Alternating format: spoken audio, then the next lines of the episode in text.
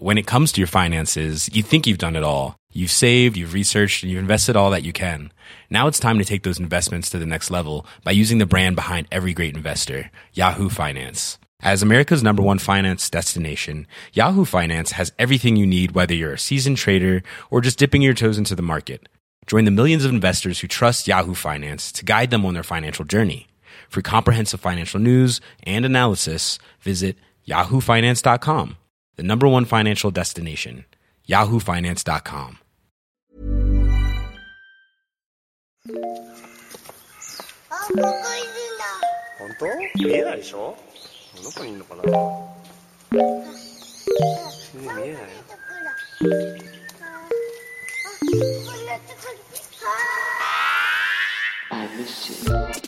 What's good, Internet?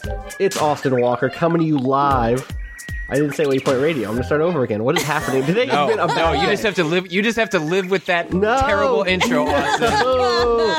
No, no. and also, we're now. not. we're- Also, we're not coming f- from to you live. We're not. No it's way not are we. live. It's not like not in any way. Like not even in the hypothetical. Like because it's it, we're spoilers. We're recording this on a Monday and it's going up on a Friday. It's all um, wrong. Also, I'm clipping a little bit. My my mic volume went up somehow. I'm going to bring it down a little bit. One second. There we go. That sounds more like that's that's that's better. Somewhere in there. Somewhere in there. Okay. What a- this is a great Monday. We're off to a, a really wonderful start. Oh boy! Welcome to Waypoint Radio. this is Austin. It's it's Patrick. It's Danielle. It's us. It's your faves. We're here. And if you're listening to this, it's at least uh, November 25th, Friday, November 25th, unless you're Tim, our podcast engineer, which hopefully you're listening to it before November 25th. Otherwise. Monday has gone off the rails even more than we ex- expected. oh boy, sure has. Uh, so today, because it's a it's a we're not in the office. We have Friday off today. It's Black Friday. Uh, you know, the America's national holiday. Um, we have off. We have off for yesterday for Thanksgiving. We have off today, and so we're, we're putting this one in the can a little bit early. So it's not going to be a traditional like, hey, what's happening in the world? What have you been playing? Let's talk about uh, the things in the world, politics. Um, instead, we're just going to get through this question bucket. Like I've determined, I'm determined to dig through this bucket and get that good stuff. Get those You're gonna good get. questions. We're gonna get sloppy Going today. deep It's into that be bucket. all over my hands. Oh my god, gross. So I think the plan, my actual plan is I want to take one from the top and one from the bottom. okay. All right. So, and then we're just going to alternate for an hour. Uh, and we're going to get through some good questions. I don't know what some of these questions are. Like I know the questions that are in the bucket. Maybe they're good. Maybe they're Maybe bad. they're good. Welcome to Waypoint Radio. It's d- I democracy. think you should put on some gloves. This is what we always I talk about in should get- EMS. you have to That's do a your good BSI, point. your scene safety, put on your Yes. gloves, get ready. Um, so, do you want to start start at the top or the bottom first? Let's start at the top. Let's go So my most top- recent and then go right from the bottom.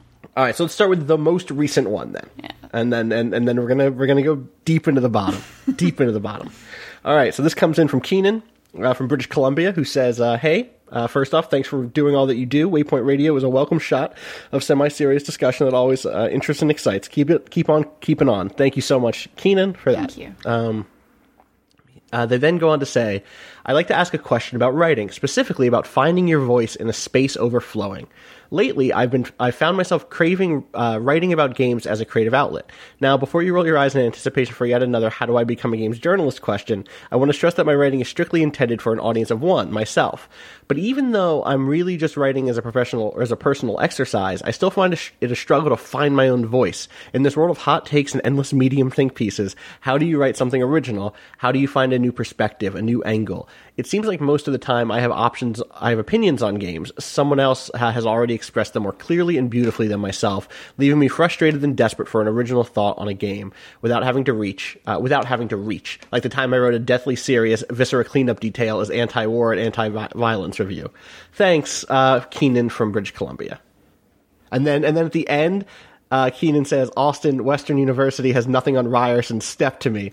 I'm not going to defend Western. I, I'll, I'll defend the, the Faculty of Information and Media Studies, like shout outs to FIMS, but I'm not going to defend Western University in general. So I- yeah, Ryerson's dope. Anyway, how do we how do you find a voice if you're if you're a writer? I think the most important thing, especially for somebody who's sort of just starting, is don't go after the exact same things that everybody's already sort of having a hot take or an opinion on. If you really want to kind of develop your voice and have some space and some breathing room, find something that is not super popular or not sort of done to death. You know, don't No. don't write about BioShock Infinite or whatever. You know, like like like take a step, go find something small, find something different, find something that speaks to you, and then take a minute with it. Like take your time with it, go with your gut. You know, be honest about it. I, I think it can be very, very easy to kind of get lost in the glut of, of mm-hmm. stuff, of opinions and, and stuff, and it can be really intimidating when you're just starting out. Like, how do, you know, how am I honest about this? How do I do this when I've already read a hundred things about X, Y, or Z? So yeah, I Right. think find something, find something else, find something different, and then spend your time with it and develop yourself from there. I, I, I would actually take, in, in some ways, a contrarian advice in that sometimes writing the obvious stuff is also hard, and Yeah. doing that is not necessarily uh, get beating yourself up because you don't have an original idea doesn't mean you don't have something original to say. Uh, and uh, sometimes writing, you know, riffing on the same idea, maybe you'll come up with something in the. Uh, in the process of doing that, and also the only way to come up with the original idea is to write way too much, way a too often. lot. Yes. Uh, yes. Like you're going to write a ton of bad takes or mediocre takes or whatever you know, however you want to uh, delineate that. Th- that when it, the advice I always give to people is just write. Yes. You know, focusing too much on the angle, on originality, like all that stuff will come and will flow out of the fact that you write a lot, and then you'll just naturally start to develop an instinct for things like if you end up if that ends up being something that you grow a skill for that will come naturally from just writing way too much Yeah, you'll you'll find yourself like, and for me, when I look back at the stuff I, I write, like I always go through this period of like, uh, I hate everything I write, or I hate I hated this thing I wrote, and then like with a little bit of distance, like, oh, actually, uh, I'm coming to understand when I'm having a really good day writing versus when I'm having a really bad day writing. Like, you can start to develop a sort of ability to evaluate yourself honestly, and then you get those moments that Patrick is talking about, which is like, oh shit, like I'm onto something. Like this is a thing. Oh man, this is a good one. Like I can run with this a little bit. Um, but you you really do only get that if you push yourself to actually write. I, I spent years years like you know, when I was like in my late teens, early 20s, wishing I was a writer. And then it took me a long time to like, oh, the way I do that is by writing. Like, and I'm not going to be happy with everything I write, but I need to just keep doing it and keep doing it and keep doing it. Um, the other thing I'll, I'll, I really do advise is if you're trying to just like work those muscles, write things differently. Like write, literally give yourself some. It sounds like it sounds like Keenan's doing this as like an exercise almost. Like he wants to, or they want to strengthen their their writing muscles. So like write give yourself a 400 word limit. Give yourself a, a 2000 word limit. Make yourself write something really long form. Um, you know play games that have nothing to do with the sort of games that you like and write about them and like try to understand why people do like those things. Uh, do interviews do profiles do basic like day-to-day news reporting. Like try to when you're building your portfolio when you're trying to like get a handle on the skill of writing you have to try a bunch of different stuff. Write a write a tech review, like write a review about the computer you use every day of your life, and see what that's like. Because you will learn different. You will learn that you have an aptitude and an interest in different parts of writing. Um, like I definitely, I said this earlier this year, but like I came up as like a a, a critic who was writing big long form things. Um, but in the last like year or two, I've really found that I really enjoy writing really short form things. Like I, I love figuring out how to say something in 300 words. Yeah. Um, and I wouldn't have ever done that if in the kind of like older, almost more, um, not just unrealistic, but kind of like pretentious version of me, which was like, oh, everything I want to say needs 2,000 words. Like, nah, dog. Like, you can say a lot in 300 words. It's just really hard. You know, that's the, the Mark Twain quote of like, I would have written you a shorter letter, but I didn't have the time, right? So it's, it's, I think that that's the thing is like, what Patrick said is totally right. Keep writing, write as much as you can. I think what Danielle said is, is probably also right, which is like follow your gut with what you want to write. Like if you really have that urge to write a thing, just fucking write it. It doesn't matter that somebody else has hit it already. Um, and then yeah, just push yourself to try different sorts of formal styles and formats and stuff like that. Um, and and find an editor. Pitch. Pitch when you have stuff that you think would be really good. Try to find an editor, or try to find uh, someone else who will proofread your stuff. Try to find someone else who is also writing and like to get notes and ideas. Like having someone you can trust at that stage of your writing like path to give you feedback is huge. Yeah, or like post on a forum or something. Like the audience of one is probably because you're afraid that you're going to look stupid Yep. when you publish it and and you know the the honest truth is like we all like even folks like us who have somehow tricked other people into paying us to do this for a living uh, like we write lots of bad things and like lots of bad things go through editing and become Yep. better things the result and and really the only way you're gonna f- kind of you're your own worst critic and judge and and even if it's someone who doesn't even play video games just getting someone to look at your stuff Yeah. is going to help you go uh, to, to make those leaps and to identify what your strengths and weaknesses are because you're just at some point when you've spent you know three hours or four hours on something you lose all perspective on whether it's any good Right. And I, I would also just say embrace bad first drafts as well. Yeah. Like, it, don't let yourself get caught up in writer's block. If you got something to say, say it. It's okay if it's a piece of shit at 1st Mm-hmm. Like, so many wonderful things, so many great pieces of writing suck so much at Or first. So, first like, draft, don't be yeah. afraid to do a first draft and then, like, just just have the attitude I'm just getting through this and then I'm going to go back and make it better. So, Yes, yes, totally. And don't be afraid to cut. Like, Yeah. if you've written 2,500 words and the best version of that story is 1,500 words, learn how to cut those thousand words. Uh, it's it's it hurts. unless it's first. about unless you're writing about poise in dark souls 3 Right. then you keep all those You need every word. because they're needed and you need every word that you have. Um, the like learning how to cut is really tough, and the, the lesson I used to always give my students about that was, you know, those words aren't wasted. First of all, like a lot of times you can write a piece that has like 2,500 words or something, and then realize that you can take a thousand of those words, and those could be a different article that you can Yes. give the attention and and love that those words need to like make those stand on their own. That's one. Two, like even if you do just cut them and put them in a uh, like a file somewhere that's like all the words I've ever cut, those were the analogy I always used was was those were like bridges uh, building towards the better, greater article, right? So like you might not need uh, all of those words to get your point across. In fact, uh, having shorter articles, having articles of the like 800 to 1500 word range, those are the things that people, a lot of people are going to spend the time reading, with rare exception. Um, and so being able to get to that, the punchiest version of that stuff is a, a really difficult skill, but it, it, doesn't mean that the stuff that you've cut on the way is wasted. It, it just means that that stuff helped you get to that that point, and, and it served its purpose. It just doesn't need to be a, a public uh, facing thing. Um, so this next one comes in from an anonymous source, hot hot anonymous Good. source. So we're at the Good. bottom now. This is the bottom of the We're- bucket. this is the first question I ever added to the question bucket. oh, good, good. Welcome to Waypoint. Is games, media, and gaming for the middle class and up? Asks uh, an anonymous source. Uh, I'm below the poverty line, well below the poverty line, and gaming is a hobby of mine. I often feel like lots of games media isn't intended for me because it's often discussing $60 titles that I have ve- very little interest in and very little means to buy. Last week, Patrick said that VR was something, quote, within reach for the average person that considers technologies and games a, a hobby. VR is impossibly expensive for someone coming from my economic position. I don't have $50 to put away each month to buy any headset. I have to be careful when I drop $10 on a cool looking indie title. But I still love games and really enjoy a lot of the free slash inexpensive stuff going on there. Despite the fact that I play games very often, I don't often feel like I count as someone who considers games a hobby. Is there a divide between the conversations that happen around games and the games media and some game players? Would you consider working class and below game players part of Vice Gaming's audience? Vice Gaming, also. Uh, sorry for the long winded question. This is something that's been gnawing at me for a little while. I'm excited to see what you do at, at the new Vice Gaming. All the best.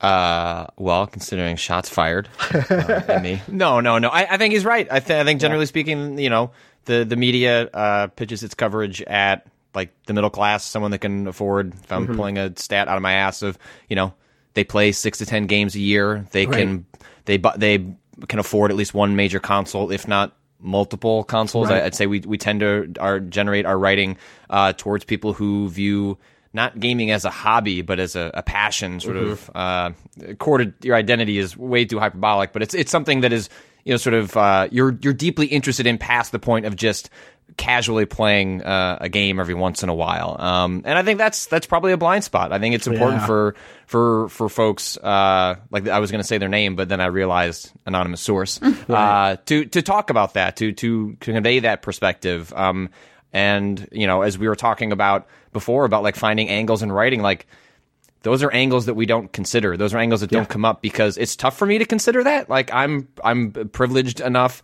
uh, economically uh, and socially to to yeah to to say something like VR is affordable to the to someone like myself. Because for a lot of people I know, that is true for people that are passionate uh, uh, about games. That's not to diminish your passion at all. It's just that my blinders put me in a position where that's mostly what I see around me. So that becomes sort of the perspective I write from and pitch to. Um, and uh, yeah, that is. I mean, he's right. I mean, I think he is essentially games do right for the middle class. Yeah, I think a lot of my friends who maybe don't have like a permanent home and definitely live sort of uh, below the poverty line, they they might have like a laptop and they'll Right. play something. They'll be obsessively playing something from like six, eight, ten years ago, and like that's their game, and like they're like super into the community. They're super into whatever you know game that is, uh, and you know, I'll talk about like I actually had this experience this weekend where I was blabbing on and on and on about you know all these games that I've been playing Yeah. and how exciting it is, and like my friend looked at me and was like, "The game is sixty dollars, dude. Like, Yeah. no, fuck that." You know. Yeah. So it is definitely yeah. Like I'm totally there with Patrick. Like yeah, it's it can be a blind spot and it's something I think we should pay attention to, and I and I definitely think that those folks should be a I, I think there's a place at Waypoint for, for those folks, and I'm, I'm hoping we can cater as well to sort of people who are passionate but may not have sort of the means to grab everything and buy everything right when it comes out.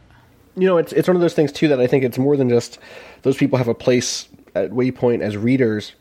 I think those people tend, or, or, or there are lots of great cases where, where people who came from that situation wound up being really great game makers. Yes. Um, a few months ago, we ran the story on uh, uh, AM2R, the the Metroid remake. That comes from someone who talks about in you know in the interview never being able to afford new games and just rented games as a child and as a teenager, and like eventually got into making games because they had this mystique about them. Jamie Cheng, who went on to found Klei.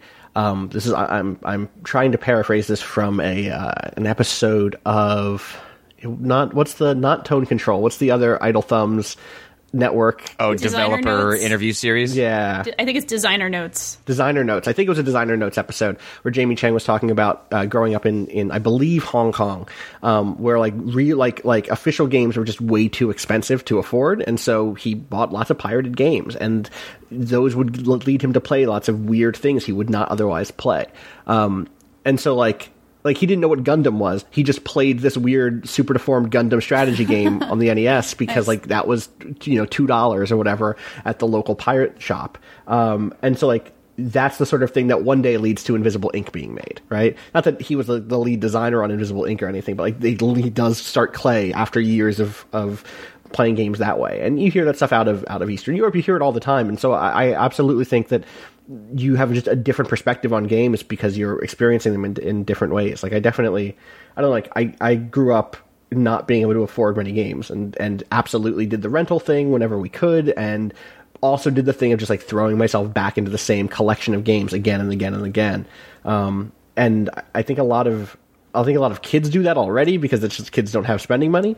But I definitely suspect that you know there, there's a certain sort of access to thinking about the games that you do play when you're forced to play them over and over again, um, which is which should make you a really valid, uh, valuable. Uh, contributor to like the ongoing con- conversation but the ongoing conversation is so like enamored with whatever's up next Yeah. that it can be hard to like hit the pump the brakes a little bit um, so yeah I, I think that that's a problem and it's something we will continue to try to address. We run we run three uh, articles a week at least about free games um, for partially that reason. Like i think the stuff that's happening in the free game scene is really fucking cool. Yes. um, so our hope is to continue covering those sorts of things. And in general like i don't know i'm still trying to figure out if there is a way to do black friday coverage that doesn't make me barf. Yeah. i i, I don't know happy black That's the friday problem with all that stuff, right? Like ultimately, you know, Waypoint, as passionate as we are, uh, sort of what it is as an idea, Mm-hmm. it's also a business, and and that's and you know the business of video games is somewhat predicated on the new stuff coming out that people are interested in clicking on, and so you know the struggle with any website is how do you find a balance between all of those competing interests to you know not sell your soul in the process, Yep. feel good about the work that Yep. you're doing, but make sure that uh, you're going to have that work to do a year from now or Yeah. two years from now. Um, like how do we keep the platform going so that when someone writes writes me and says i want to do a deep dive into you know a european philosophy the strokes and dark souls 2 i can say yes to that even though dark souls 2 is three years old now and Yeah. who knows who walter benjamin is besides a handful of people like that's but i but to do that i have to also run stories on call of duty i have to run also run, and and my hope is to make those stories accessible to a wider audience because they're not just about like the th- whether or not the thing is worth your money. I guess that's our bigger strategy here. Is like we want to tell stories about games. We don't just want to tell you whether or not you should or shouldn't buy a game. Yeah. You, you're well served, super well served uh, by that and a billion other places. we obviously will share our thoughts about games we're playing, so we are still guilty of that. Um, in in some ways, guilty in, in scare quotes. Uh, but but at the same time, like when we tell when we talk about a new game, I want to be able to talk about it in a way that is um, something to be arrived at by itself. It's a, like. uh you know, I think about the article that Mike ran on Call of Duty, going to the experience and talking to the developers about how no one was excited for their game. I think that stands apart from whether or not you should buy that game. Um, and I hope that that's something anybody can can read and get enjoyment out of, or get, get you know be find thoughtful, find find themselves thinking about stuff. Um, even if they're not interested in buying uh, the new game. So that's that's kind of our solution to that to that or our attempted solution to that problem. All right, so now we're back to the top. This one comes in uh, from Connor from Michigan, who says, "I still use AIM, and it's mostly the ear- it's Yeah, the most early, early mid two thousands part of my life. As an example, my username is a Homestar Runner reference. Good. Um, they gave me their their AIM name and then added, "I don't think I can really dox an AIM account. You would be surprised, so I'm not going to read it out loud." Uh, like most people, I used it for easy communication with my classmates and peers, but now I only use it to talk to someone who I consider to be one of my best friends. I live in the Midwest and he lives on the West Coast.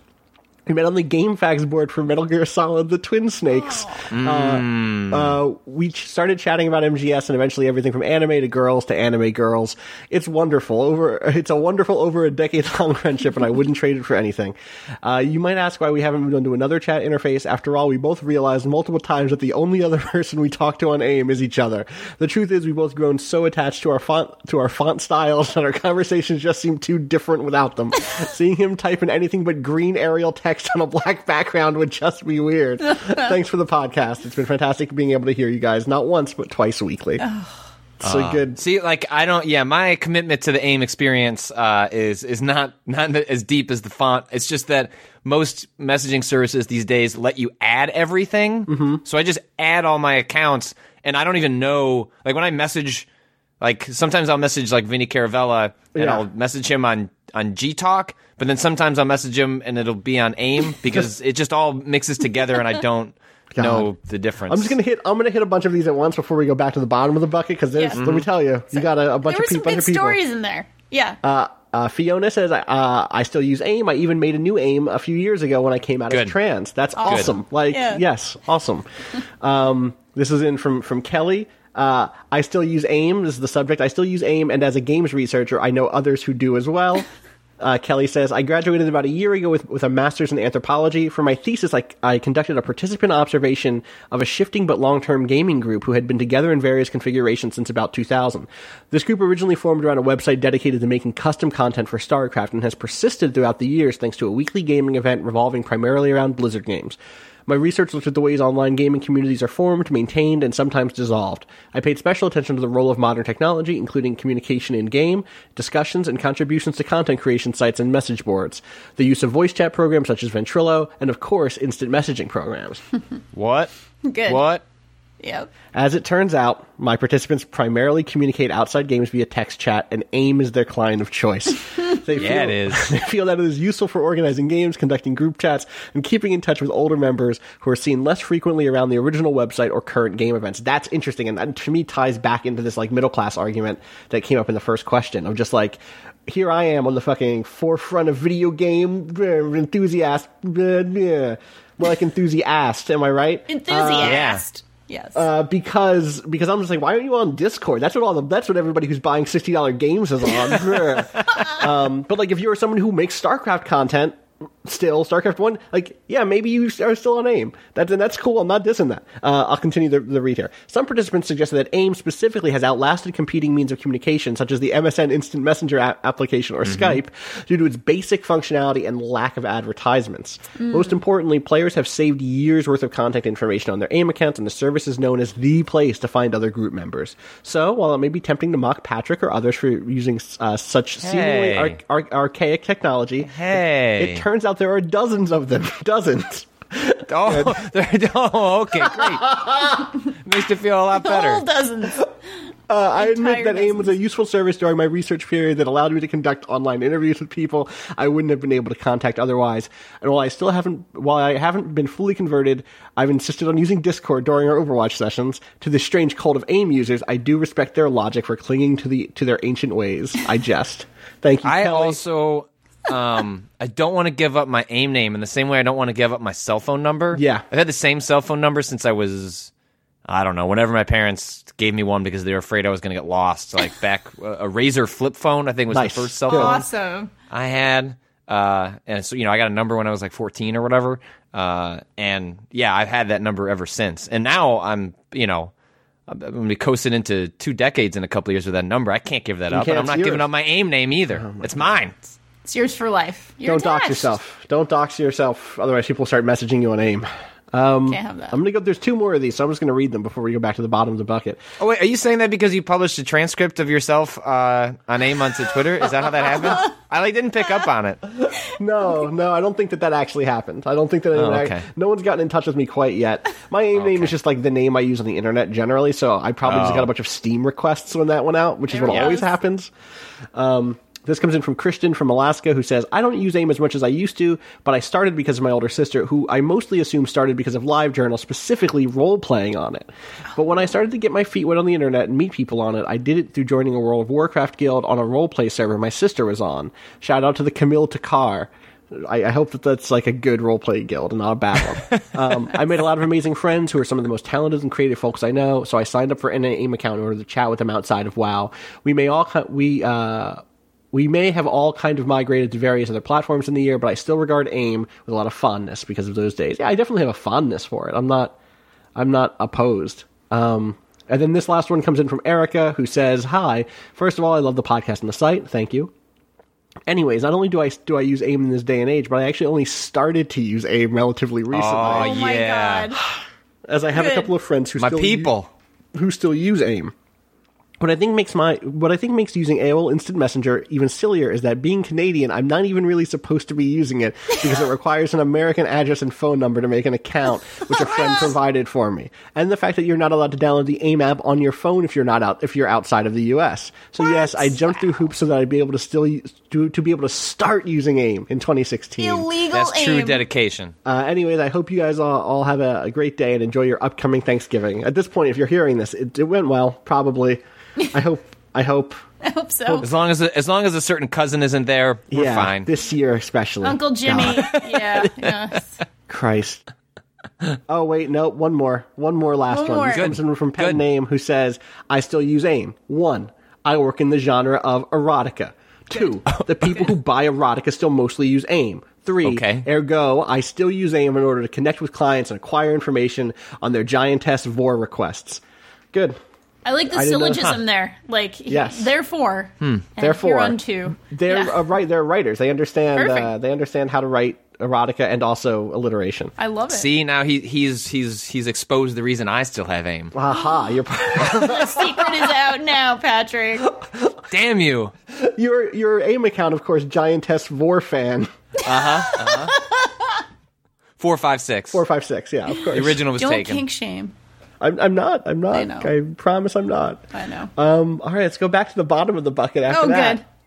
Good. So that was that was the top. Are you sure that like six emails about aim wasn't the bottom of the bucket in like so a sure. metaphorical sense? I'm so sure. That Oh, was- we've got was all very metaphor. We must be writers, erotica writers. Um, Going to the bottom. Yeah. This comes in from John uh, from Calgary, Alberta, Canada. Uh, hey, Austin and Patrick. Danielle was not here yet. right. Uh, John from Calgary, Alberta, Canada, with a quick question for you guys.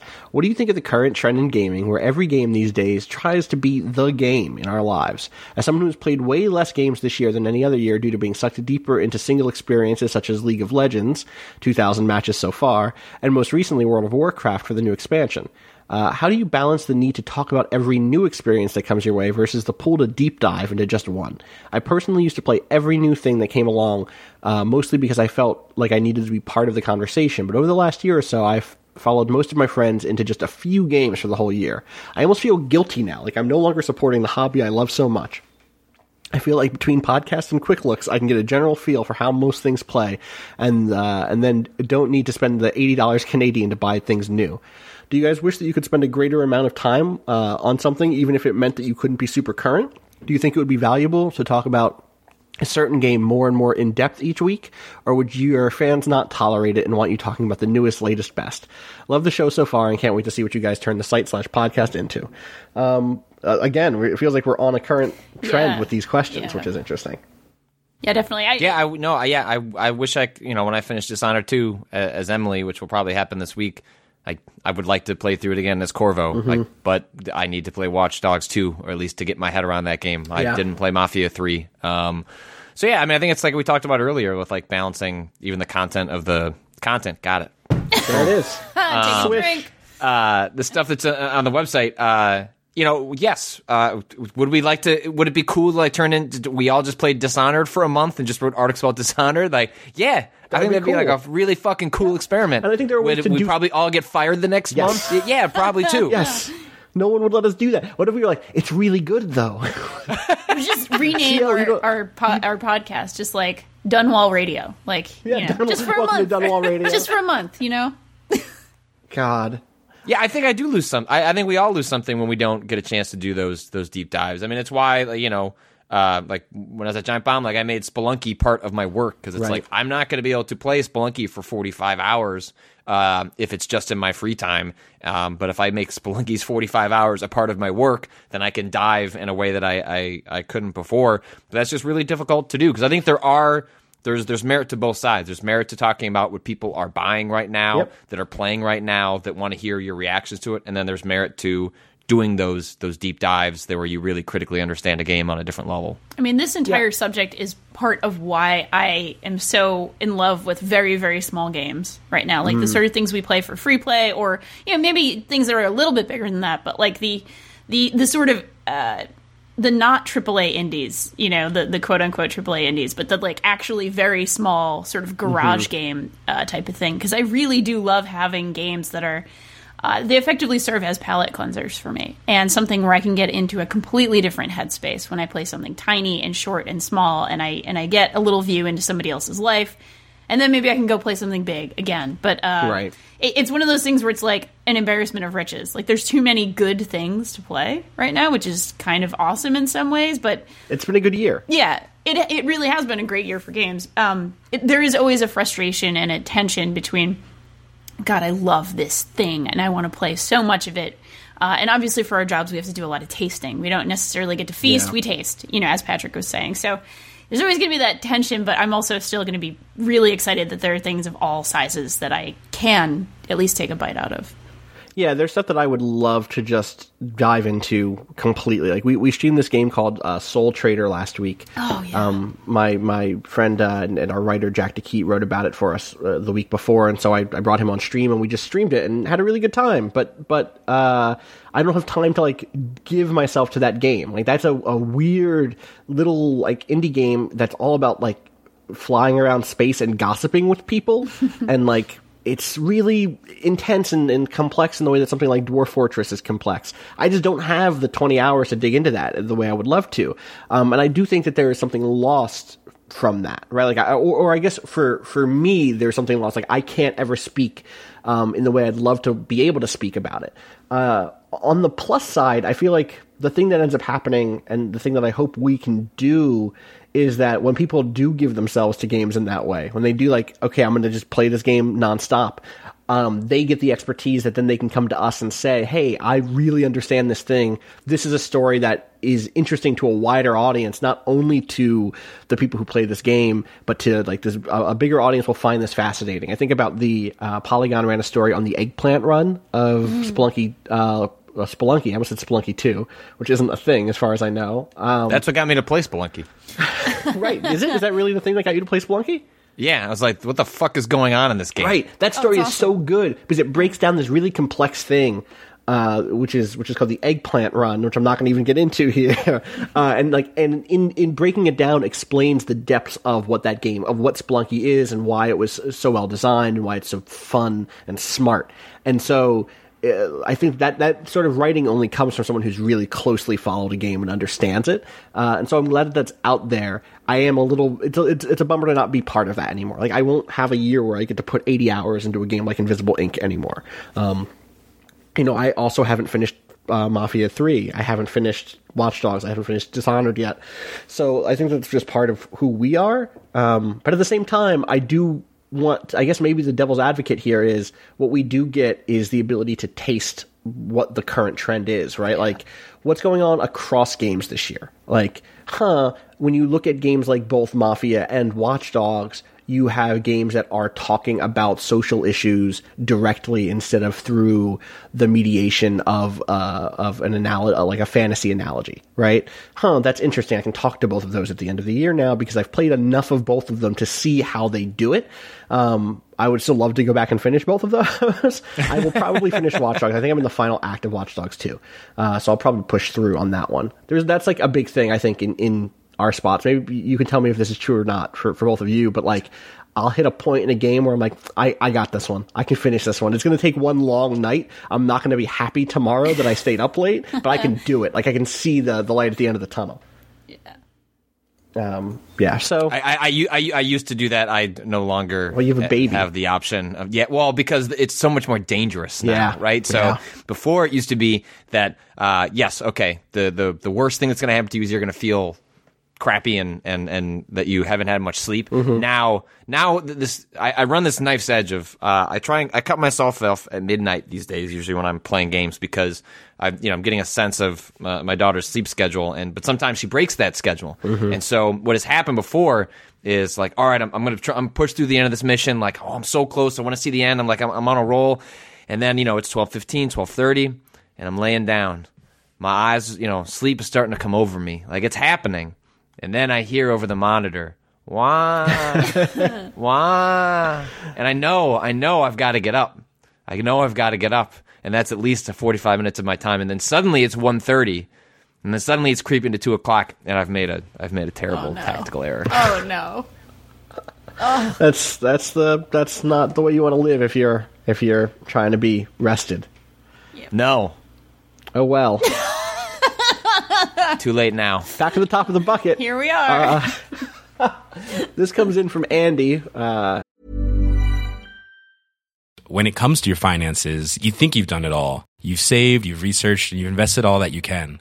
Now it's time to take those investments to the next level by using the brand behind every great investor, Yahoo Finance. As America's number one finance destination, Yahoo Finance has everything you need whether you're a seasoned trader or just dipping your toes into the market. Join the millions of investors who trust Yahoo Finance to guide them on their financial journey. For comprehensive financial news and analysis, visit yahoofinance.com, the number one financial destination, yahoofinance.com. who writes, "Hey waypointists." That's Oh. that's all right. Waypointists. I'm gonna blow my nose because I'm all. bleh. oh, Good. Mm, I like it. yeah. Right into the mic. That's a waypoint I just leaned below, away. right there. That's a way- yeah. okay. Love the podcast and really enjoy the discussion about archiving games and gaming history in particular.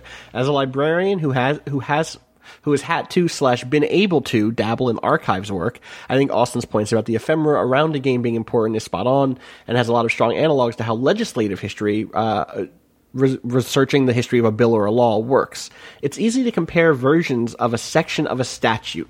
When they sign it into law, at least in my state, they include a version with all of the changes struck through and all the additions in all caps, just like patch versions on a game. Hmm. All the how and why, however, primarily comes from the ephemera. Most people assume that there's going to be a nice, clean official record where someone lays out all the reasons why they want to create or change a law. But that is almost never the case. Once in a blue moon, they include an intent clause, but most of the time you have to go into the papers of a legislator, uh, which they hopefully donated to the state slash university archives, or in comments to media, so that capturing the discussion around the bill or law is often just as important to understanding how and why the law is changing as actually having the different versions of the law in front of you to me, preserving that conversation around a game is going to be just as crucial to helping someone understand and fully experience the game as as the technical side of, of archival is. It's also going to be incredibly daunting since game devs aren't likely to, to keep the same sort of records, and all of the third party uh, and all of the third party of the discussion of the game is incredibly dispersed. Thanks for letting me ramble. It's a bit of, a bit about the weird inter- intersection of my professional and personal lives. Keep up the great work. That's a good point. That like there's lots of conversations about games that happen on Twitter or on people's Facebook walls or in the comment sections of something or that gets leaked or not leaked, but gets linked in a in a post and then the CMS changes and now the link is dead. Um, and we've lost, we lose a lot of that stuff. Uh, and it ends up being a thing where we end up seeing a lot of the same conversations happening over and over again already. So, like in 20 years, we're going to definitely see some Bioshock Infinite hot takes that are not that hot. You know, um, that are like yeah, we had that talk. Yeah. Yes. Yes. for sure. It, I mean, I, I would love to. I would love to know more about how folks are doing that in other media, like how, how folks are are going about the archival process for things like community or user generated content or, or all of that good stuff. Because this has to be an issue for pretty much everything at this point, right? In terms of, of history and, and preserving things for uh, those purposes. So somebody smart has had to have figured out some of this, right? Or, hope. or in the I hope, process like- of doing so. it would suck to be 20 years from now and think like, oh man, if only the good parts of Twitter were archived somewhere. Yeah. Um, and, and like there is there is like general archival going on in that way, but with the amount of data that there is and the amount of like conversations that are happening around this stuff, it's not just about having the data; it's about curating it into something meaningful. Yeah. Um, and then there's stuff that we just don't have. Like again, we all, I talked about Matrix Online last week, but also just like if you look at a game that came out this year, if you look at something like like Mafia Three, no one has the the to really archive that game properly. You would need to understand what the the like the uh, context that it was arriving in was right. So you need to have like a pretty detailed analysis of like okay, well like this is why this was interesting in this moment. Like this is why the things that came before it, these are things that came after it. Here is here is like what the attitudes were to including you know racial slurs in games. Here are all the different conversations were. It's a lot of work for something that is really easy to feel is frivolous. Um, it's hard to. It's a lot easier to be like, oh, we need to understand the context that laws are passed in, uh, than it is to say like, I want to know the context that Mafia Three came out in. Um, and it's tough because I think when you're in this field, even when you're in this field, that frivolity can can undermine your desire to do that work. I know that when I was in academia, there were definitely moments where it was like, eh, I'm more interested in these other side projects about the state of, of you know labor uh, than I am about my actual dissertation work. Um, So that's that's a, a toughie. Um, all right, let's hit the the bottom. What was that? That was the that was the top. This is a bottom. All right. Yeah. Go back to Okay. the bottom. Oh boy. this is from from Gil who writes, "How do you deal? Uh, games are. I'll just. I had the, the, the summary which I was going to read. I'm not going to read the summary. I'm just going to read the, the whole thing. It's not not that long. Games are sort of inherently political, like all media. How do you talk about the implications of that when, seemingly unlike most media, video games have a large or at least a vocal base that rejects that premise entirely? It has become a popular strain of thinking to regard analysis and criticism of a game's themes or story as posturing or otherwise insincere cultural warfare. The writers dismissed as not true gamers, etc. How much do you think about that stuff when writing stuff in that vein? How do you reach out to people with this view? I, I the, my first thing would be to reject the notion that most other media don't have that. Um, there are people across everything from literature to sports to like anything that you could entertain yourself with. There is a conversation happening about to what degree we should be critical of that thing. I mean, even look at this this uh, you know this past election Mm-hmm. in which you know you know increased distrust in the media is somewhat fueled by people's uh, in certain you know sections of, of the public saying, well, you should just report what people say and not tell us how we should feel about it. Yep. And um, so that, I mean, that's that played out in a very, very, very large way in the last two years. Um, so I think uh, it's more that we just have noticed it in games. Games had this flashpoint of Yes. GamerGate um, that crystallized it in a way uh, that uh, has not. You know, you go look at comics. Like comics is Yep. having this conversation on a on a daily basis. Um, go look at go Google like. Uh, sexy variant covers Yep. and you'll find you'll find just like Find a a litany of incidents in the last 12 months um, about uh, these topics and, and how people um, do or don't feel about it. But um, yeah, I don't know. I, I I guess I I don't worry about it. You know, I feel like the only work that I can do is the work that um, you know how I respond to it, and um, it's gotten me this far, and so I don't know. I don't worry too much about the contingent that wants a political or quote unquote objective whatever criticism reporting.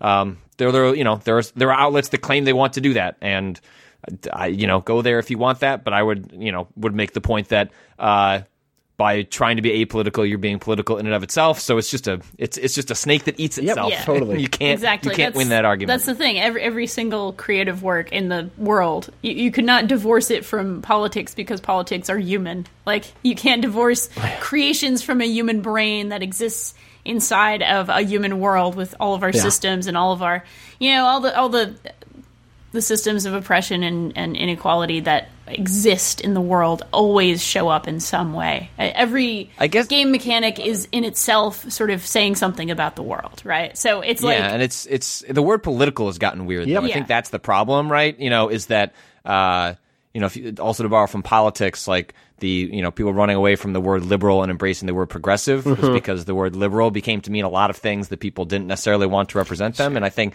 there is something to maybe be said about the word political Right. um, that has become loaded in a way that as soon as you like you can talk about something but if you don't use the word political people are going to have a different reaction Yeah. than if you use the That's words very true. politics or political because people that immediately conjures a certain set of values or attitudes um, i don't think that's or necessarily fair preachiness but i or- think it's yeah, yeah, certain tone yeah but I, I think it's true i think it's true that if you use the word you know politics people immediately have a knee-jerk reaction um, that they might not have if you were just to talk about the thing and not talk about it as political yeah. I think totally. That's I mean, very I think. Yeah. to that that to me speaks to the the question that Gil has, which is like, how do you reach people who are dismissed, who would dismiss you? And like, part of me, part of me wants to say like, fuck it. Why? Why should I reach them anyway? Um, you know, not because I like to use more loaded language. Like I think when I say that, some people are like, Ugh, there's Austin like in his in his echo chamber again, and that's not. I don't know that that's a valid line of critique at this point because I think instead the reason you would want to turn inwards is to have the debate internally to what you were just talking about, Patrick, which is like this divide between liberals and progressives. There are lots of conversations to be had just in this little space, and lots of debate and argument to be to be had. Like anyone who talks about like the academic echo chamber or the leftist echo chamber or the you know the the social justice warrior echo chamber has not spent time in these circles because all we ever fucking do is snipe at each other. um, it's all we do. It's all we do. Like. I have a list. Like there's like we can every the, the beef is real and it's real. Also. Yeah, pa- and and yeah, like sub- subtweet passive aggressive, Yeah. like liberal SJW Twitter. It, it is a thing. It is a real thing. And like and it, it isn't only just regular old internet drama. It's often about meaningful issues. It's often about how we see someone who who has a different belief about the state of like capitalism or the way in which businesses should work. Or it can be about how people disagree on on laws about bathrooms or about like there are there are real fights happening even inside of just the left, just like there are real fights happening just inside of the right. Yeah. Um, so I so I want to start by saying like I actually do understand the strategy of turning inwards uh, and saying fuck trying to reach a broader audience, Clean especially right now. Yeah. Right. Yeah. Clean house first. Exactly. That's totally a valid thing. That said. If what you are committed to doing is reaching a broader audience, or or maybe even just you know more um, humbly like reaching the people on the on the edges, right? The people who say, "Oh, I don't know how I feel about this thing. And I think it can be really easy to, again, just be like, fuck off. If you don't know how you feel by now, fuck off. Uh, but there are those people who, for whatever reason, are right there teetering between a bunch of things. And, and it's important to remember that those people were produced by history just like you and I were. Yes. They came up with families and had experiences and have beliefs that come from a long, like a long line of causes and have not maybe had the right voice, like leading them to, to decide something uh, on their own yet. So when I do want to reach those people, um, I try to find words that are fresh and that are that present something in a novel way. Um, there is again, there's again a really good Ta-Nehisi Coates piece on this. Um, he has a piece called uh, "Mass Incarceration and the Problem of Language." Um, uh, I'm just going to read the intro to this, but it's it's it's you should just Google it. He he writes, uh, I think what we name things has meaning. I also think that much of the vocabulary employed in the world of policy activism in the academy should be spurned by writers. I am deeply sympathetic to the authors uh, of the phrase "school to prison pipeline," but it is not a phrase I can ever use. "School to prison pipeline" is a phrase that causes light bulbs to go off among people who are already skeptical of state and institutional power. But my job as a writer is to explain as clearly as possible and to avoid language that assumes agreement. This is not a favor to those I disagree with. It is an essential step in the quest to be able to explain with detail and nuance the world around me. Uh, of course, I fail at that all the time. Brevity and clarity are sometimes at odds, but the writer strives for both. In that vein, if you ever catch me earnestly employing the phrase white privilege or telling someone to admit their privilege, take away my keyboard, it's over for me. Um, and then he goes on to kind of explain that the he had to write this whole thing about mass incarceration. Did this long feature, and the word that the the um, the term he ended up using was from a D and D book. Uh, so instead of using instead of using mass incarceration, um, or instead of using uh, uh, to talk about like all these known terms, uh, he ended up using the gray waste from D and D, which is a plague of focused evil and hopelessness and despair. And like the gray waste is just a really evocative term, um, and that's like yeah, cool. Like find other words that make people raise their eyebrows because they've never heard those phrases before. Um, obviously, we all we're all human. We all do need to use terminology that's shared, and there are different conversations that require different things. Like when it's us talking, we can talk about privilege. When I'm writing a thing specifically to reach a wider audience, can I talk about that in a way that doesn't make people close their tabs immediately?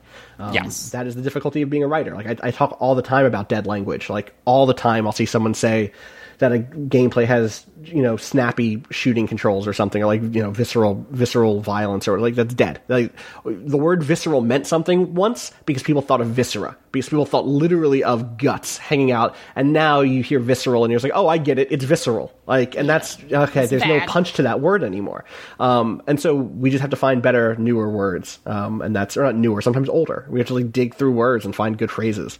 Yeah. it's tough, but but that's what we try to do. this this entire conversation was sort of my life at the ACLU when I worked in communications Sure. there, and I- learned a lot about building bridges and a lot about sort of meeting people where they are and talking to people where they are and not talking down to people, uh, which I think is the most valid complaint of a lot of folks who are. Uh, coming at things from sort of the opposite end of the spectrum that I am is the idea of being talked down to and not respected, um, which I I actually appreciate on on a pretty deep level, uh, and I don't want to be that person. I don't want to be the person in the in the sort of high cast, you know. Not not to evoke that, in the high that castle, imagery, it, but uh-huh. uh, you know the person from on high who's like dictating the way things should be from my point Yeah. of view. I'd rather come at things from a place of mutual respect, which is not always possible. Let's obviously let's be honest, No. but when it is possible, I think that is that is always the best course of action. Is just trying to respect people, respect that they came from a different place, and find ways to kind of move forward whenever possible. Basically. Right. And when that's not possible, find other ways to be productive. Yes. You know, like find other ways, find other fights to have. Like you can totally do it. There, there is enough shit that's busted There's right enough shit that- we can all fix. Yeah, exactly. And and let's be clear, this is not us saying like you got to hear both sides or that like Right. everybody deserves a place at the table. Like, nah, some tables get shut down. Some ta- tables are this table's evil. full right I'm now. sorry. dog. Yeah, Yeah, some like, tables I- are shit. Yeah, you ain't coming to Thanksgiving. Yeah. Like, sorry. Nope. So that that's totally a, a, a valid response too. It's just a matter of like, as writers, what are we trying to do Exactly. with with our work? Um, all right, so this comes in for uh, from from Matthew, who says, "Hey, waypointers, waypointers this time. I don't do I like a waypointists or waypointers better." Recently, there's been a bit of an uproar over some rendered nudity in Watch Dogs 2. Uh, Patrick, do you want to talk about that for a second to catch people up? Because I don't think we wrote about it. Yeah, yeah. So um, this has been patched out of the game since, um, but uh, basically uh, there was a uh, there are a series of actually uh, nude character models in, in Watch Dogs 2. I think both of the uh, male and female variety.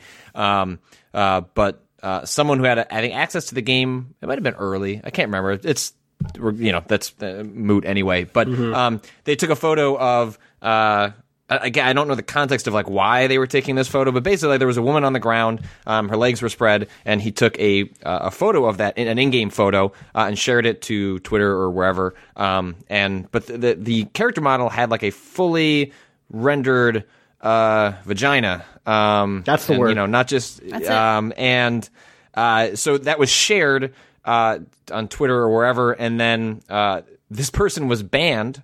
Um, from PSN, um, and then when they went to NeoGAF, sort of the you know the the popular video game message board, um, they their ban was upped from a week to a month. Oh, I didn't know that part. Weird. Yeah, That's which wild. Yeah. was like because you know wh- you know th- this whole and what is happening with the, the content and the content getting patched out definitely like an interesting issue i my ire was more raised at the fact that a, a company uh, banned someone from their service for a month for talking about something that was publicly included Yeah. in a Yeah, game that's that shipped I wacky. Yeah, have a fucked. huge problem with that um, and sony never gave me a response i uh, followed up multiple times and they just basically said we're not going to talk about it. Um, but it, it really the, the ban got reversed. That person now has access to their account again. But uh, anyway, so that that the, uh, that content uh, or that model has since been uh, patched um, out of the game um, and is no longer uh, in it. Although I'm sure there will be a PC mod that lets you Of course, put it back in. of course. Um, so I'll continue this this email. Recently, there's been an uproar raised over some rendered nudity in Watch Dogs 2, and it raised a question in my mind that I figured would benefit from your insight.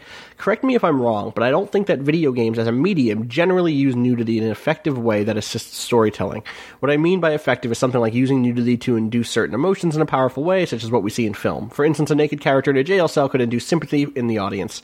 Nudity in a sex scene can make the scene feel more erotic, and in horror movies, the audience can feel more uncomfortable with nudity in certain situations. I'm not saying that all films do this, but the better ones arguably use nudity as an effective storytelling tool.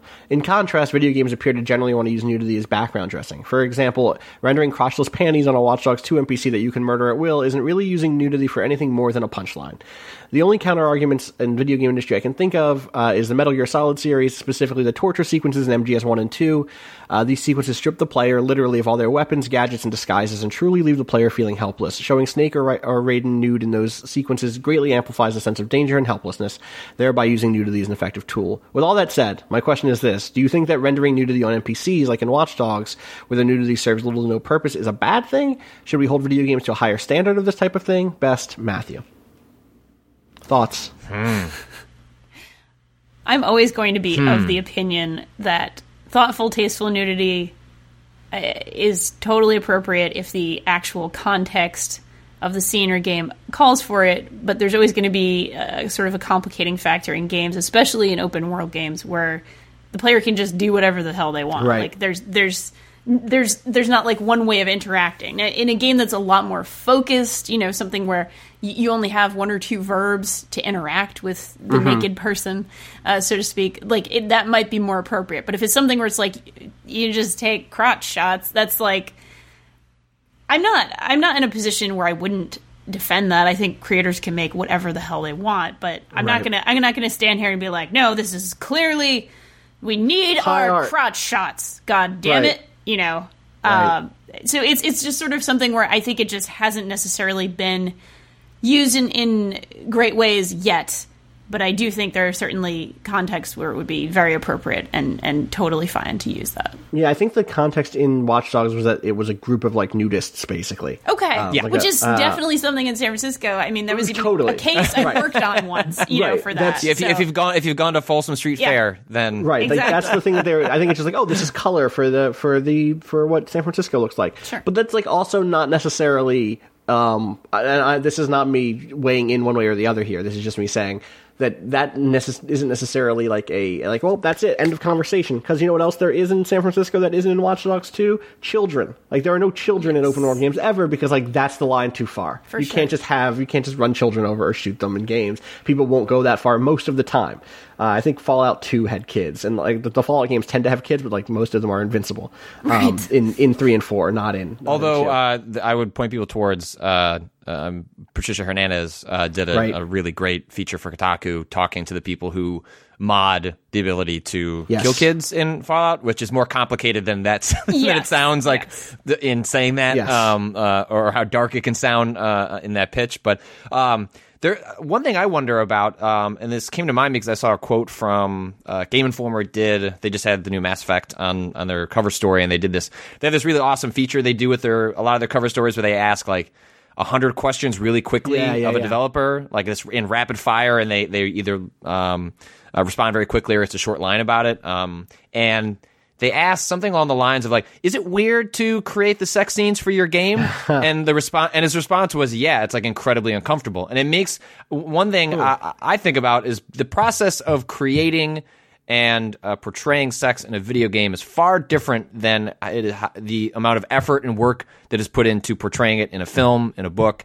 Um, like the idea that you would have to spend weeks animating, texturing, uh, and, cre- and you know rigging, like Yeah. a, a sex scene. Like I wonder physics, if basically like the, and they Yeah, have like, to I wonder work. if like and I, and I wonder if some of that actually like is part of uh, the hesitation in, in games is like it, it's, it's it's that's an oversimplification, but I wonder Right, if right, there's right. there is some part of it where like the literal complexity and weirdness of putting sex into games ends up getting dev- uh, getting developers to not go that I, so I think that that reflects. I don't know that that reflects the technical limitations or the technical uh, workflow necessarily, so much as it does. Uh, and this is again just off, off the dome. I don't have stats to back this up, but it reflects a history of not training to do that. Yes. um, there are people who make who turn out like source filmmaker porn like no big deal all the time. Like, Yeah. Again, Patricia's written about that. Yes. A lot of people have written about that stuff. Fucking contract those people. No, maybe not those people, but contract people who are interested in that stuff. contract right? Robert Yang. Is, is Contract like, Robert this Yang. Whole, Ro- this I- whole conversation we're having, I'm like, oh, I can't think of. And now, of course, I'm thinking of it right now. Robert Yang has made a variety of games that feature Right. male nudity. Uh, he's a gay dude, and he, you know, he thinks of his games. He said this in interviews. Also with Patricia Hernandez, you know, we just keep talking about her. Shout out to Patricia. Great, she's great. She's awesome. Um, I like her a lot. Um, It turns out. but he's said in interviews, you know, like he feels like it's very politically important to make games that are so gay and that like go after these ideas that are very, you know, taboo, like lo- having dicks in video games and like games about dicks. He made a game called Cobra Club that was about taking dick selfies. Like that was the Right. game. And like there's actually a lot of thought that goes into it. There's a lot of thoughtfulness that goes into that. And yeah, I'm like sitting here like, wow, games doing this poorly. Right. And I'm like, actually, there is a creator who's doing this now. So yeah, sorry, I Yeah, went I- off on a tangent there, but yeah, No, totally, totally. I, I think that that's an important distinction. It's like, oh, is this a thing that isn't happening? Like, if you've been trained in the current gaming like marketplace, if you're someone who goes through AAA studios and who's gone up that path, you probably know a lot about making cinematic, like dramatic confrontations between the protagonist and an, and an antagonist. If that's your job, is to like do those sorts of things. Um, but then, like, sexiness is not in that wheelhouse. Like, sexiness or or there's a, there's like some overlap there. I'm certain there's lots of really good Saren Commander Shepard fic out there. Uh, but like, and so like the tension and stuff is totally there. I'm sure. Um, but like, sorry, I'm thinking about my favorite thing in any of the Mass Effect games, which is in the Mass Effect 2 DLC when Shepard goes into the basement, uh, the Kasumi DLC, and sees a statue of Saren, and they lock eyes. And that scene, like, they don't lock eyes, he just sees, or, or Shepard sees Saren there. That scene means something completely different if they'd hooked up previously. That's like a much more sad scene. Um, but so there is some overlap there, and I think you actually see it in some of the sexier scenes in um, uh, Dragon Age Inquisition, where like I think they actually get some of that stuff really right. Um, but I, you know, for me, it's like find the people who actually do find that fun and interesting to do right, and push them to do really well at it. Like I think about um, who's the there's an animator who used to make uh, hentai games who went on to work on like the Skullgirls games. Oh, yeah, yeah. Obviously, those games aren't uh, aren't like porn games. But I'm sure there's an overlap in skill set of just like, oh yeah, I learned how to do really fluid animation here, um, like really interesting cartoon characters. So I don't know. I'm I'm this kind of gets back to the original question, which is like I think there's totally a place in games for straight up porn. Just make make your fucking be honest about it. It's 2016. totally. You know, be honest about your horny. Just be honest about make your horny. your porn. Follow your bliss. wow. Well, at least I, I've, your at least we know the name of the podcast. for this episode. That's like I, mean, I think that it's just like it's it's. To, the thing is, like, once you're honest about it, then you can be held accountable for it Yes. in terms of quality, right? Like when it's like when it's just like weird, shitty games that everyone makes fun of on Twitter because, like, oh wow, they made this, they made a boob lady run down a hallway. Yep. uh, like, okay, cool, like, fuck off, like, who cares? Um, but the second that you're like, oh, I'm actually gonna make a sexy game, and like, oh, this game is actually gonna have sexy scenes in it, and we're gonna have nudity in it. And if we can have that conversation instead, then we can start talking about what, what how that's done well. Like I want GDC talks on good oral scenes. That's Hell all yes. I'm saying. Hell Get yes, there. good oral scenes. there. The GDC talk. I'm I'm I'm also super down. Write for that down. Yeah, Uh, it sounds fun. so yeah, I, I think we'll get there. I, I, but I don't think we're there yet. I think some of the Witcher stuff was actually Witcher three Yes. stuff specifically was actually pretty good. Yeah. Uh, for for comedic stuff and for like, but not like punching any da- punching down or anything. Just like Geralt left naked because he tried to make a move on a sorceress who got one over on him. Yep. You know, like that stuff is is really funny and good. So yeah. Uh, that's the nudity corner. Welcome to the nudity corner of the podcast. It's also a good name. The nudity for- corner. For the Yeah. Yeah. God. All right, so going back to the bottom of the bucket, uh, Kevin from Toronto says, I'm 48 this year, and I've had video games as part of my life since the first home Pong machines came into common use. I think it's safe to say that Gen Xers like me are the first to grow up with video games, and as a result, we've seen all of the cultural shifts that have happened as gaming has matured. I'm super curious how you think the next phase in video game evolution will manifest. The perception that video games are for kids has been slowly diminishing over the past couple of decades. Excuse me. And although it's still a prevalent idea, we have seen that uh, that range broaden as this generation ages. Will gaming culture continue to be youth oriented, or will we see new spaces open up for older voices? As gaming becomes a thing that parents now pass down and share with their kids, I think there's an opportunity to broaden the scope and enrich the landscape of video game culture. Over the past few years, we've seen great progress in confronting sexism, racism, and homophobia in gaming, I wonder if ageism, for a lack of a better term, is something that can or should enter into this conversation.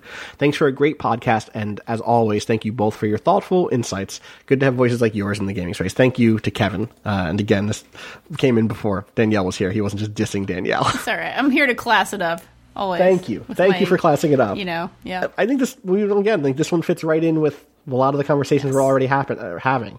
My hope is that, or I think in some ways, that audience is being met more and more. Like the dadification of games is a joke, but also not a joke. It's it's Um, real. there are- it's very real. Yeah. plenty of games for that like are about de- being a parent at this point.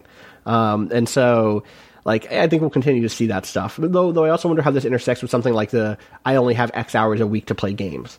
and also conversations, like- accessibility. I mean, if we're talking about Yes, really, yes. actually, you know, maybe not folks in their 40s, but you know, folks in their 60s and 70s. Uh, you know, there's conversation to be had there as well about accessibility, and you know, folks maybe not having quite the same reflexes as they once had, but still are interested and want to participate in the culture. I, I think we're going to see that. I think that's definitely going to happen. I know it's been a thing in nursing homes for many, many years that like.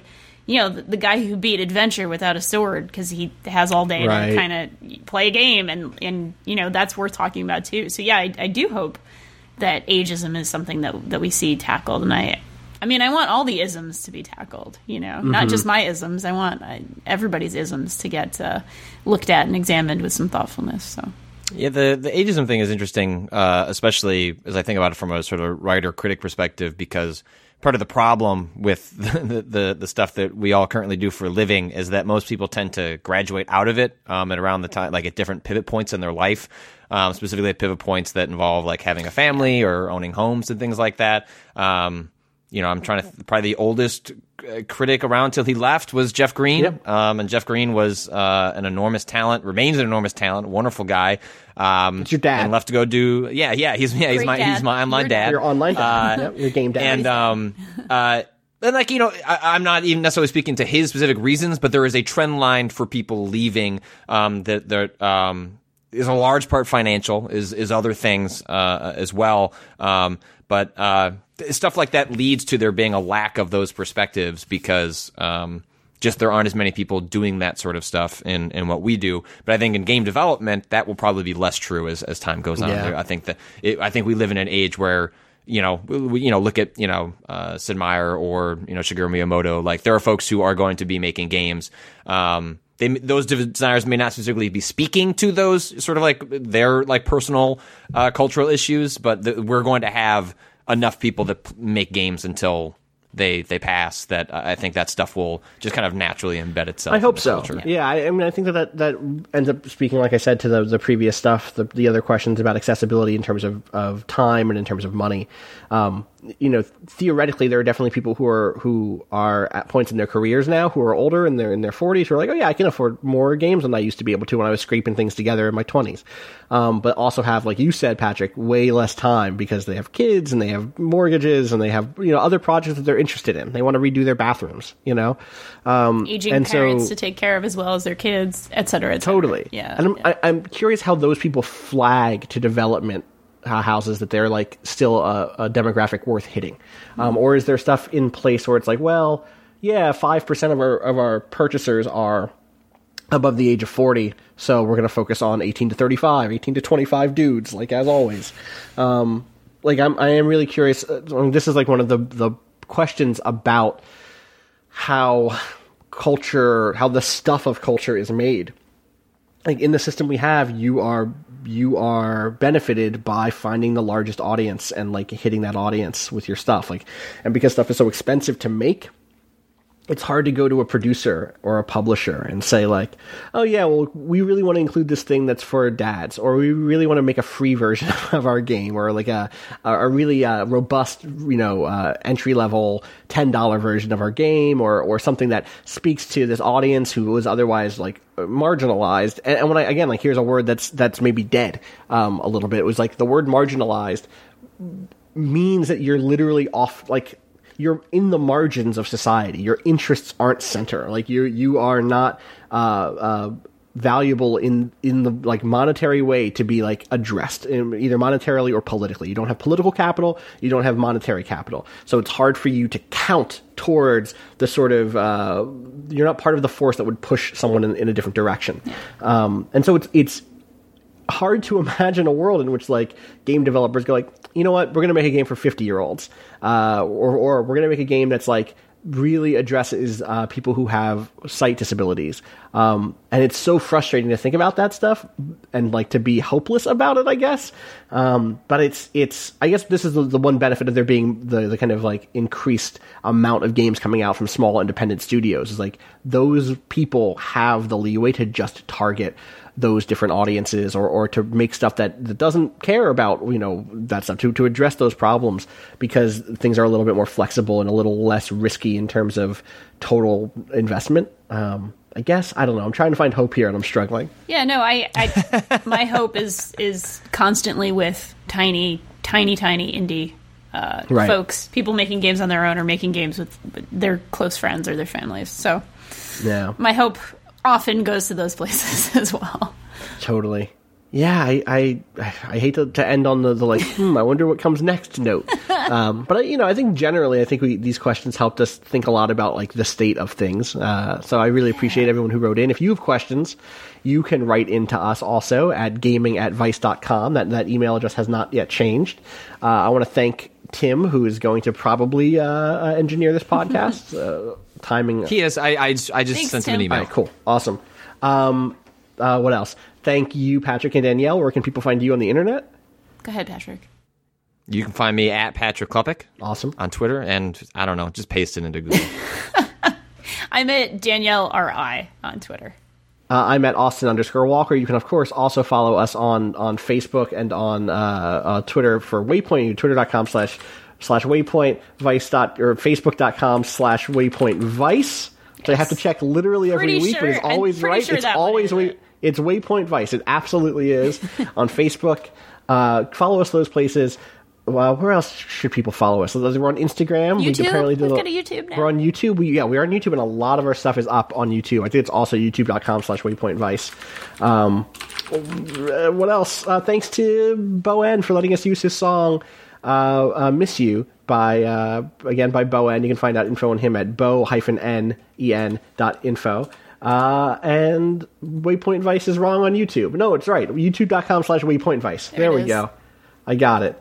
Uh, so check that out. We have more videos going up. That's a good way to spend your holiday weekend, maybe. That's what I'm going to say. Watch us act yeah, like goofballs. Is Watch us act like goofballs. Yeah. If you missed some of the 72 hour stuff, let me tell you, a lot of it is up right now. We have 46 individual game cuts up, including the one that just went up an hour ago, the Far Cry 2 thing, where because I was playing with VSync off, it had unlocked my. Uh, FPS, so all of the so it was like 200 was getting 200 frames per second, which made all of the AI super goofy, including characters who just jumped and bounced all over the place. Excellent. It went really well. There's also uh, footage of us playing Sega All Stars Racing with a Tony Hawk Ride controller. That's up there now too. That's living living the right life right there. Oh, Thank you so much for joining us. I hope you have had a, a pretty good Thanksgiving. I hope not, the conversation at the dinner table hasn't gotten too heated. If it has, you've made it. It's the weekend now. You already had off two days or one day. You have off hopefully tomorrow, unless you're in retail. In which case, buckle in. This next one's going to be rough. Good luck. I've been there. Godspeed. I trust you. I love you. You can do it. Peace.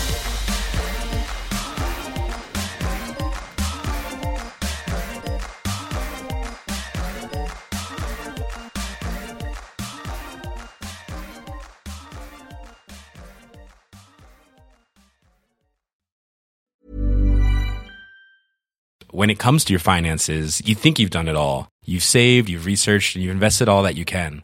Now it's time to take those investments to the next level by using the brand behind every great investor, Yahoo Finance. As America's number one finance destination, Yahoo Finance has everything you need whether you're a seasoned trader or just dipping your toes into the market. Join the millions of investors who trust Yahoo Finance to guide them on their financial journey. For comprehensive financial news and analysis, visit yahoofinance.com, the number one financial destination, yahoofinance.com.